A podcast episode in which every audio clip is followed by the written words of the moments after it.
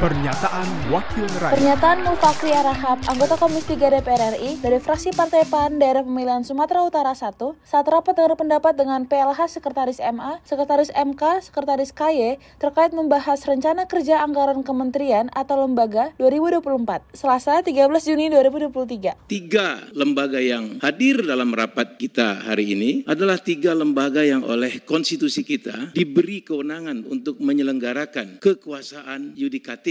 Dan kalau kita baca, kita dalami semua penjelasan terkait dengan soal-soal pembagian kekuasaan itu, maka seharusnya semua kekuasaan itu melaksanakan kekuasaan dan kewenangannya secara independen. Tidak boleh ada satupun celah pintu masuk untuk saling intervensi antara satu lembaga atau satu kekuasaan dengan kekuasaan lainnya. Kalau check and balance itu memang di, diatur. Oleh sebab itu datang ke Komisi 3 ke DPR untuk minta tambahan anggaran menurut saya itu sesuatu yang kurang tepat sama tidak tepatnya dengan sistem penganggaran kita yang kita alami hari ini yang yang yang diberlakukan hari ini. DPR diplot budgetnya sekian untuk tahun anggaran ke depan, kemudian DPR ini representasi dari kekuasaan legislatif dan diatur oleh undang-undang. Kemudian MK, MA dan KY yang merupakan representasi dari kekuasaan yudikatif juga diplot oleh pemerintah. Hal ini bisa dibaca sebagai pintu masuk untuk intervensi dari pihak-pihak yang memiliki kewenangan untuk menentukan